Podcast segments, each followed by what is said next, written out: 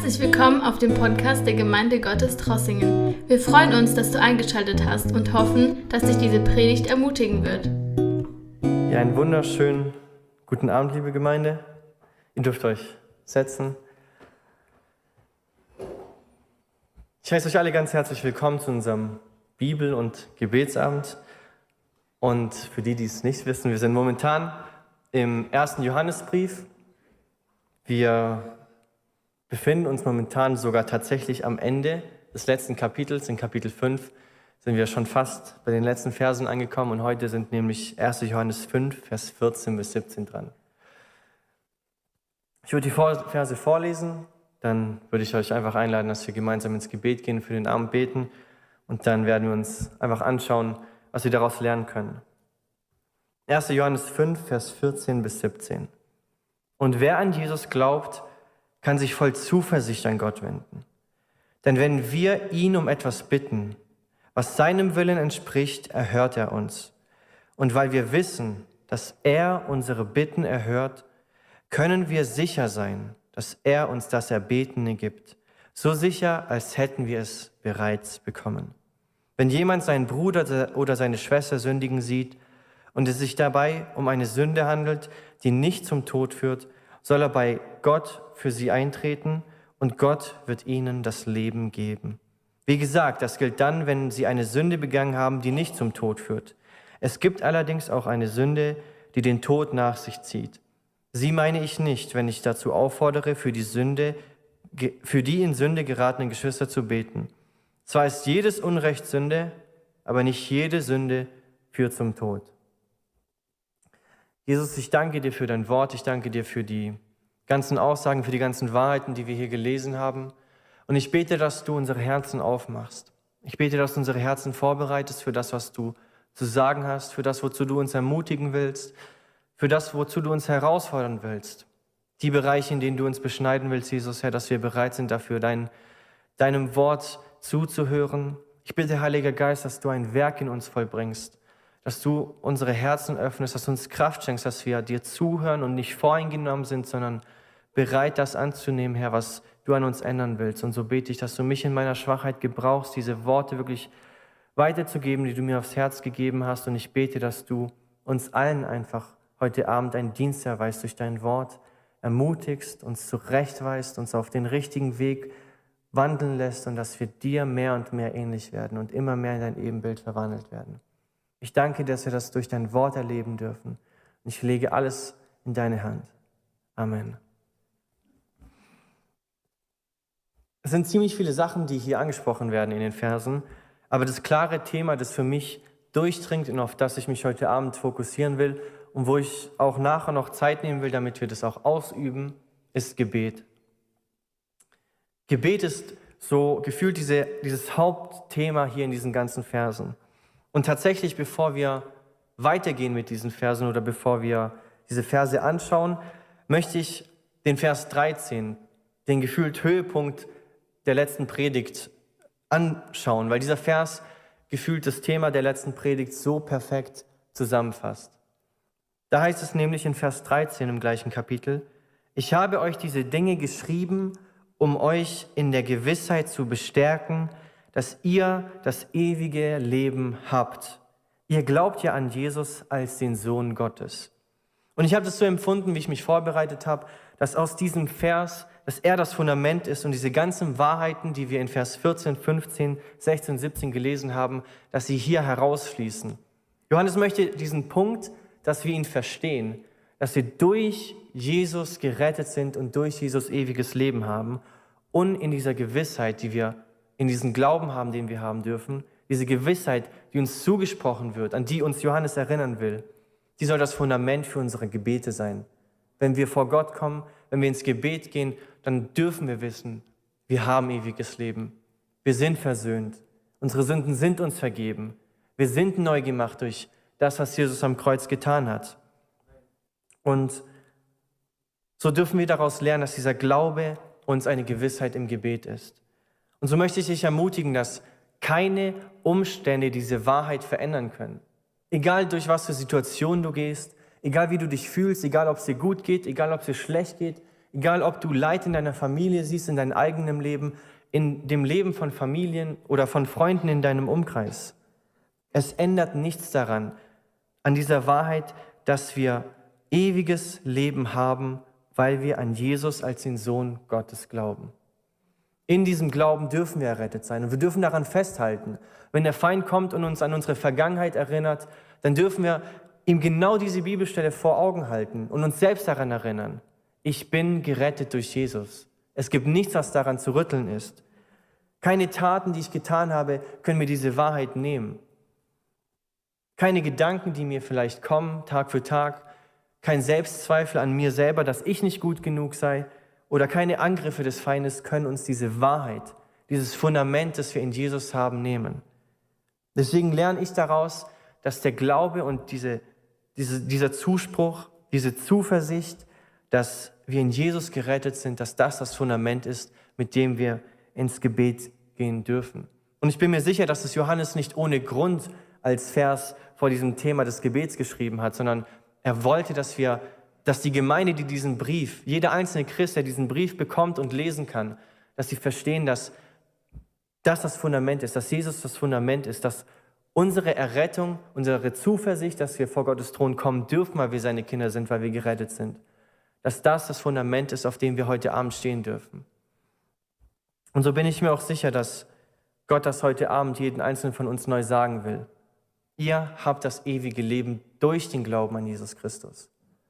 Sonst wäre das nicht Thema gewesen, sonst hätten wir diese Bibelstelle nicht in den Versen davor gelesen. Sonst wäre diese Bibelstelle gar nicht Thema gewesen in diesem Brief oder sie würde gar nicht dastehen. Wir würden sie nicht behandeln, wenn Gott uns nicht daran erinnern wollen würde, dass wir ewiges Leben in Jesus haben. Und so kommen wir zu diesen Versen, zu dem eigentlichen Text heute. Und wir lernen in Vers 14, und wer an Jesus glaubt, kann sich voll Zuversicht an Gott wenden.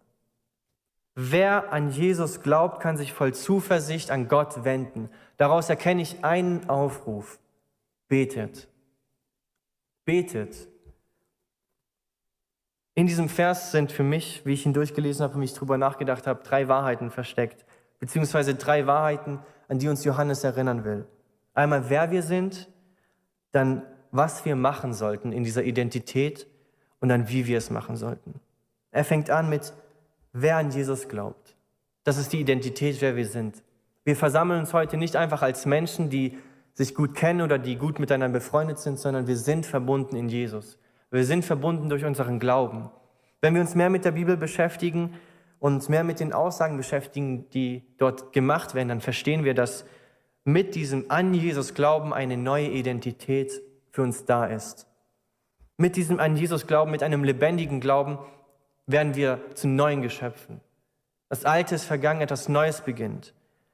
Wir sehen, dass Menschen, die an Jesus glauben, als seine Kinder bezeichnet werden, als Teil seines Volkes.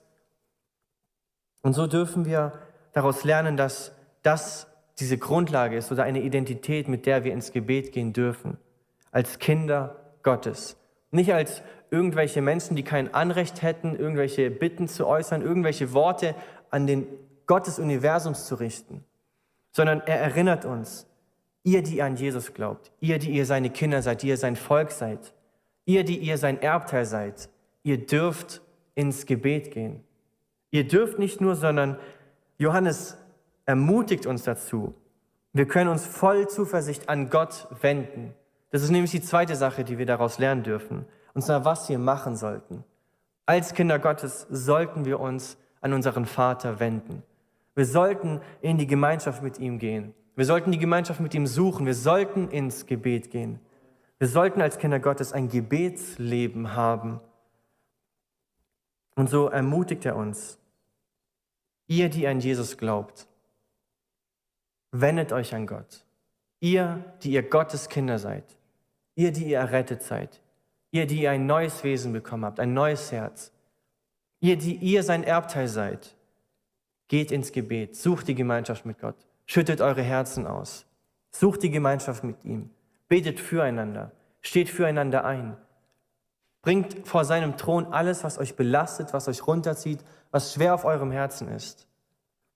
Und dann ist es nicht dass wir irgendwie vor Gottes Thron kommen sollen, ohne Ziel, ohne Fokus oder ohne irgendwelche Verbindlichkeiten, einfach so, weil es Routine ist, weil wir daran gewohnt sind, ohne irgendetwas zu erreichen, ohne irgendeine Herzenseinstellung.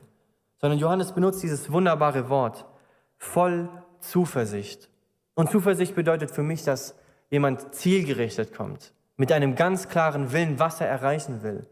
Er ist zuversichtlich, er ist zielgerichtet, er weiß, was er vor Gott bringen will. Und er weiß nicht nur, was er vor Gott bringen will, sondern er weiß ganz genau, dass das, was er vor Gott bringt und was er vor Gott ablegt, in keiner Weise auch nur größer ist als er. In keiner Weise ist Gott zu klein, um diese, dieses Anliegen, diese Not, diesen Punkt, den sein Kind vor ihm bringt, nicht zu lösen. Er ist nicht zu klein, um nicht handeln zu können. Aber wiederum ist er nicht zu groß, um unsere Nöte und unsere Anliegen als zu klein anzusehen. Dass er sagt, das ist nichts, ich kann da nicht handeln, ich werde da nicht handeln. Sondern Johannes ermutigt uns, wie wir zu Gott kommen dürfen, wie wir ins Gebet gehen sollen. Voll Zuversicht.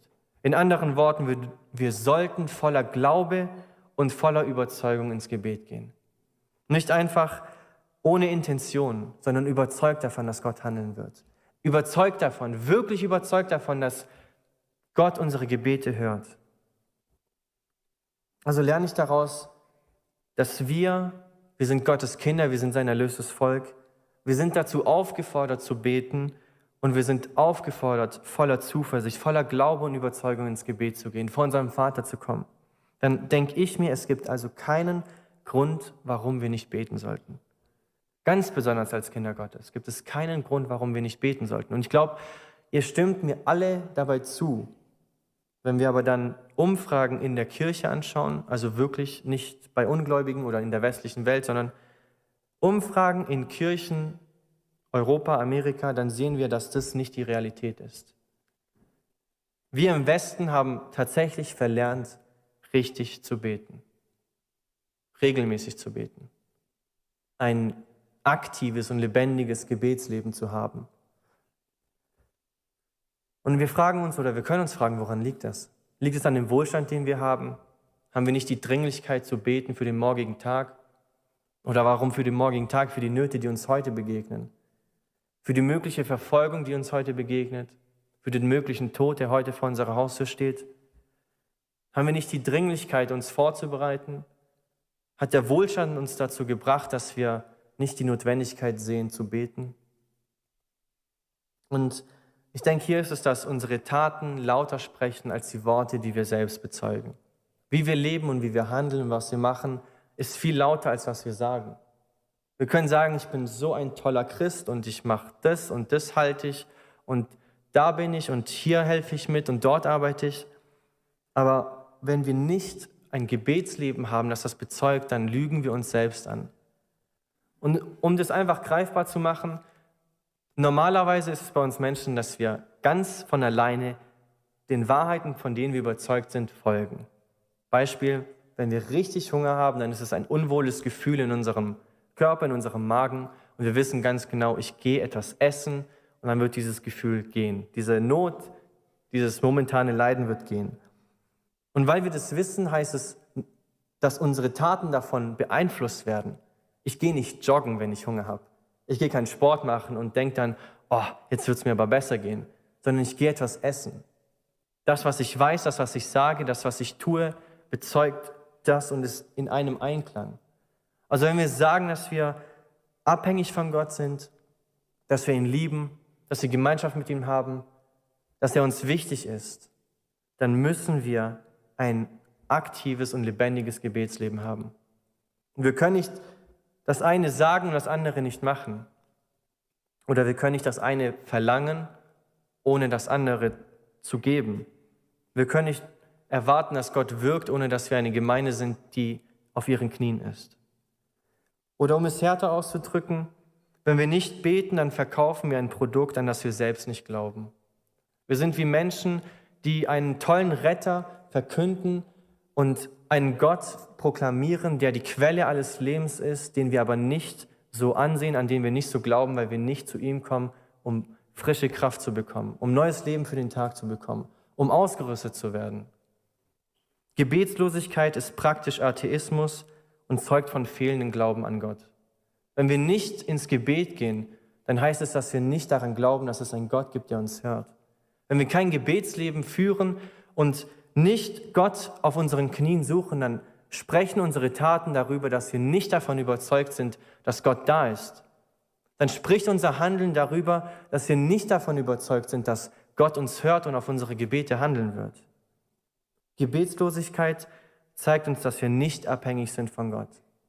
Wenn wir die Evangelien lesen, dann steht es gefühlt in jedem Kapitel, dass Jesus die Gruppe verlassen hat und die Stille gesucht hat, um beim Vater zu sein. Jesus selbst, der Gott war, Gott und Mensch zugleich, er hat das gelebt. Er hat gezeigt, ich bin abhängig vom Vater. Als Mensch brauche ich die Gemeinschaft mit dem Vater, der die Quelle des Lebens ist. Und Jesus selbst hat ein regelmäßiges Gebetsleben geführt, ein aktives Gebetsleben. Wenn wir also kein Gebetsleben haben und kein Gebetsleben führen, dann zeugen unsere Taten davon, dass wir nicht glauben, dass wir abhängig von Gott sind. Dann zeugen unsere Taten davon, dass wir von uns selbst abhängig sind. Wir glauben vielleicht, unser Job, den wir haben, reicht aus, um uns zu versorgen. Wir haben noch genug im Kühlschrank, wir haben noch genug Geld auf dem Konto, um uns den Monat durchzufüttern.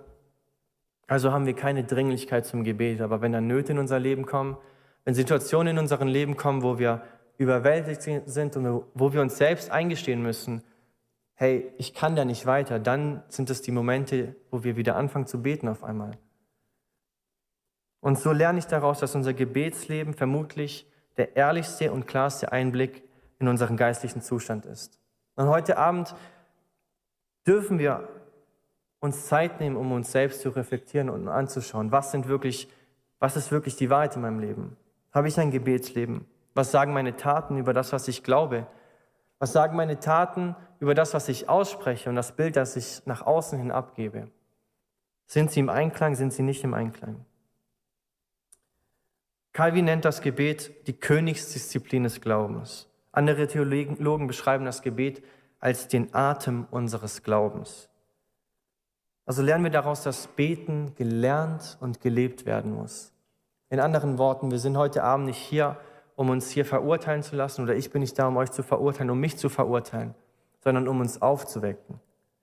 Wenn wir auch nur einen Punkt hatten, wo wir gemerkt haben, Mann, eigentlich müsste ich mich da verändern, dann ist heute Abend die Chance. Sonst würde Gott es nicht geben, diese Verse, dass wir uns damit beschäftigen. Es geht nicht darum, dass wir uns schlecht fühlen, sondern dass wir aufwachen, dass wir anfangen zu beten. Heute Abend ist ein Abend des Neuanfangs, wo wir die Ernsthaftigkeit und die Wichtigkeit des Gebets erkennen und wirklich anfangen darin zu leben. Also wir lernen von diesem Vers, dass wir beten können, weil wir Kinder Gottes sind und wir dürfen voller Zuversicht zu unserem Vater kommen, der uns hört. Und es ist wichtig, dass wir das tun. Und dann kommen wir zum nächsten Vers. Und hier ist einfach, der ganze Vers ruft diese eine Sache. Betet voll Zuversicht. Egal in welcher Situation ihr seid, betet voll Zuversicht. Denn wenn wir ihn um etwas bitten, was seinem Willen entspricht, erhört er uns. Und weil wir wissen, dass er unsere Bitten erhört, können wir sicher sein, dass er uns das Erbetene gibt, so sicher, als hätten wir es bereits bekommen. Der ganze Vers schreit uns diesen Punkt wortwörtlich ins Gesicht. Betet voller Zuversicht. In egal welcher Situation ihr seid, Gott hört euch. Der Gott des Universums, der Himmel und Erde geschaffen hat, dem nichts zu groß ist, er hört dich in deiner Not. Er hört dich in deiner Situation, er hört dich dort, wo du bist. Und Otti hat letzte Woche einen Satz gesagt, den ich tatsächlich extrem hart fand. Er hat gesagt, wir sind oft mehr von den Gründen überzeugt, warum wir das Handy gekauft haben, das wir besitzen, als von den Gründen, die uns dazu bringen, zu glauben.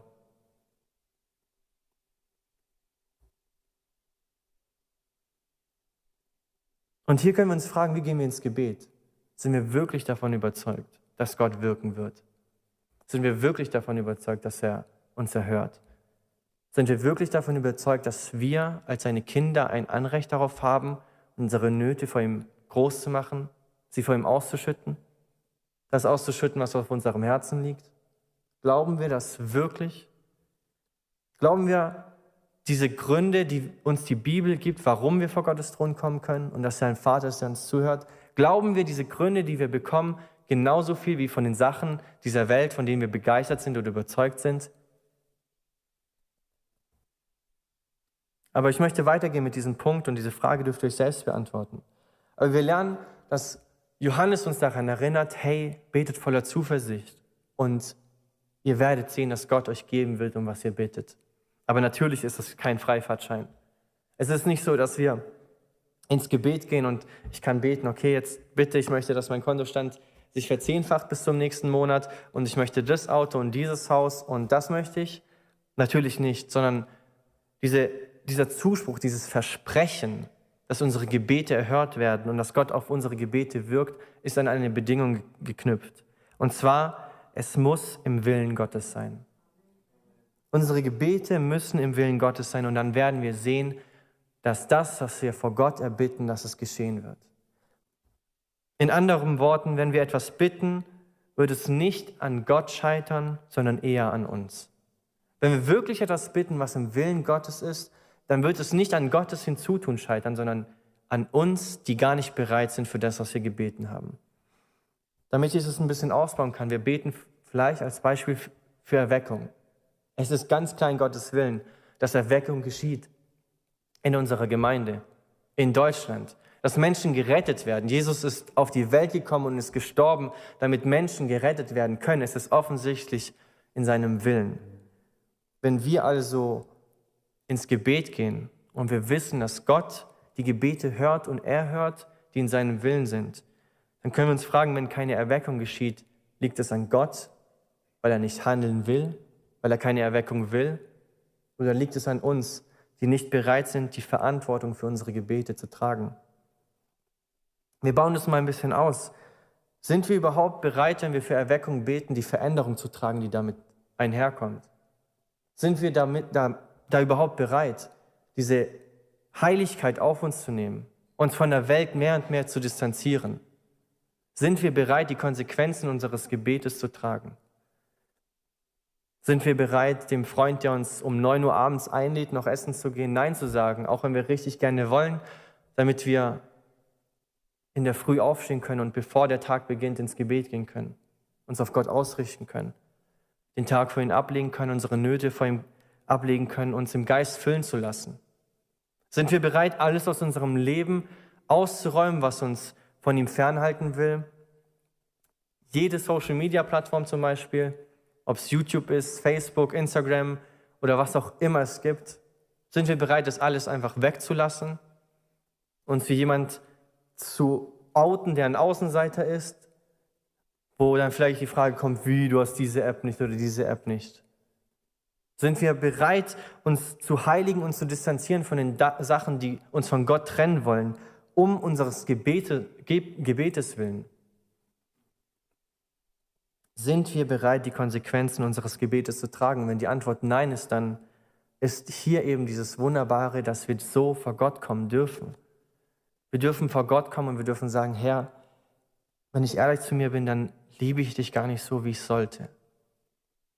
Und das ist nicht so, dass Gottes Herz darüber bricht, sondern in seinem Vaterherz freut er sich darüber, dass wir endlich ehrlich geworden sind und er endlich das tun kann, was er schon lange tun will dass er endlich an unserem Leben arbeiten kann, dass er endlich an unseren Herzen arbeiten kann. Und so dürfen wir heute Abend so vor ihn kommen. Wenn wir nicht diese großen Gebete sprechen können, schicke Erweckung, schenk Befreiung, nutze mich, dann dürfen wir in diesen kleinen Dingen, wo wir noch verändert werden, vor Gott kommen und bitten, werde du meine lebendige Hoffnung. Werde du meine Freude, werde du meine Zuversicht, werde du die Quelle meiner Kraft. Und wenn wir diese Dinge vor Gott bringen, dann sehen wir, wie er wirklich an uns handeln wird diese Dinge, die in seinem Willen sind, dann werden wir wirklich sehen, wie er Sachen und Geschwister nutzt und Predigten nutzt und die Gebetszeiten nutzt, um uns Stück für Stück zu verändern und uns darauf vorzubereiten, auf diese großen Dinge, die wir im Gebet vor ihm bewegen können. Und so gehen wir weiter und wir müssen aber auch verstehen, dass manchmal unsere Bitten nicht im Willen Gottes sind. Und das ist ein bisschen schwer zu verstehen, weil wir sehen doch in der Bibel, dass es Gottes Willen ist, jeden zu heilen. Aber trotzdem sehen wir, dass nicht jeder Mensch geheilt wird, auch wenn Christen dafür beten. Daraus lerne ich, dass es oft einfach Situationen gibt, in denen Gottes Willen nicht ist zu heilen. Und hier müssen wir uns selber fragen, ob wir bereit sind, diese Realität zu akzeptieren und zu empfangen. Ob wir bereit sind, auch in solchen Situationen und Möglichkeiten und Momenten zu leben. Und ich möchte niemanden seine Situation dazu als Beispiel nehmen, deswegen nehme ich einfach eine Situation, die wir als Familie hinter uns haben. Maurice hatte Krebs zweimal und ich habe mich gefragt in der Vorbereitung, wie wäre ich damit umgegangen, wenn ich nicht zum Geburtstag, sondern zu der Beerdigung meines kleinen Bruders gegangen wäre? Hätte ich diese Realität annehmen können? Hätte ich Gott immer noch in dieser Situation groß machen können? Gott sei Dank dürfen wir in drei Monaten seinen 15. Geburtstag feiern. Aber wie gehen wir mit Situationen um, in denen Gott nicht wirkt? Aber ich bin mir sicher, dass auch in solchen Situationen, wenn wir nicht uns von unserem Leid und unserem Kummer erdrücken lassen, sondern wenn wir weiter ins Gebet gehen und Gott auch hier unseren Schmerz ausschütten, dass er hier in unserem Schmerz der Gott ist, der uns sieht, der Gott ist, der eingreift und unser Schmerz lindert, unsere Tränen abwischt und uns durchträgt durch diese Situation, die wir vielleicht nicht verstehen, die nicht unseren Vorstellungen entspricht, aber wo er sich groß machen kann. Und so gehen wir weiter und wir lernen durch diesen Vers nicht nur diese Sachen, sondern wir lernen uns auch, dass er uns erhört.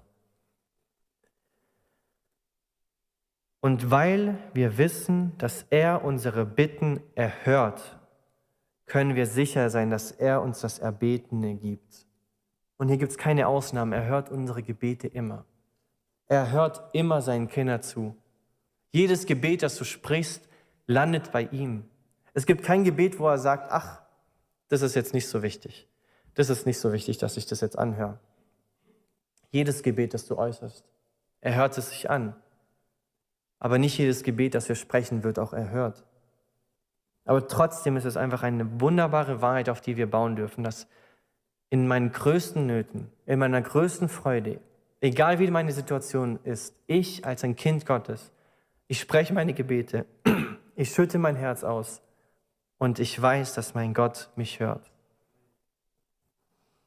Und dann gehen wir weiter in dem Vers und wir lesen, so sicher als hätten wir es bereits bekommen und wir lernen dieses wunderschöne Prinzip zu beten, als hätten wir es bereits empfangen. In anderen Worten, dankt schon für das, was ihr empfangen wollt. Dankt für die Heilung, die geschehen soll.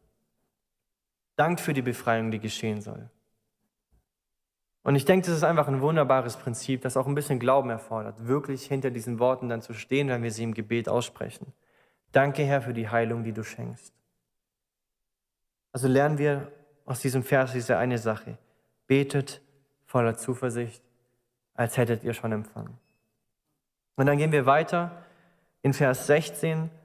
Und Vers 16 und 17, da gibt es noch dieses Thema mit der Sünde, die zum Tod führt, aber dieses Thema werde ich tatsächlich nicht so behandeln, eigentlich gar nicht, sondern mir geht es um diese eine Sache, die wir aus diesem Vers lernen. Und zwar, betet füreinander. Wenn jemand seinen Bruder oder seine Schwester sündigen sieht und es sich dabei um eine Sünde handelt, die nicht zum Tod führt, soll er bei Gott für sie eintreten und Gott wird ihnen das Leben geben. Gott wird ihnen das Leben geben, wenn Fürbitte geschieht. Klar, in dem Kontext geht es darum, dass wir einstehen sollen für Geschwister, die in Sünde sind, die Gott verlassen haben, die gefallen sind. Und wir sollen für sie einstehen. Und Johannes ermutigt uns sogar, für diese Menschen einzustehen, weil es Hoffnung für sie gibt, weil Gott auch sie nochmal erreichen kann und sie nochmal zurückziehen kann und erretten kann. Und so gibt es diese Hoffnung für uns als Kinder Gottes einzustehen, für Geschwister, die in Sünde gefallen sind, die sich vielleicht von Gott entfernt haben. Und wir haben diese Zusicherung, dass unsere Gebete gehört werden, sogar dass Gott ihnen das Leben wieder schenken wird. Und so möchte ich diese Frage stellen, wenn Gott so mächtig handeln wird und handelt bei Menschen, die sich gegen ihn entschieden haben, wie viel mehr wird er eingreifen, wenn wir als Kinder Gottes für unsere Geschwister gegenseitig beten? Wie viel mehr wird er da sein, wenn wir für das Leid und die Not eines anderen Bruders einstehen?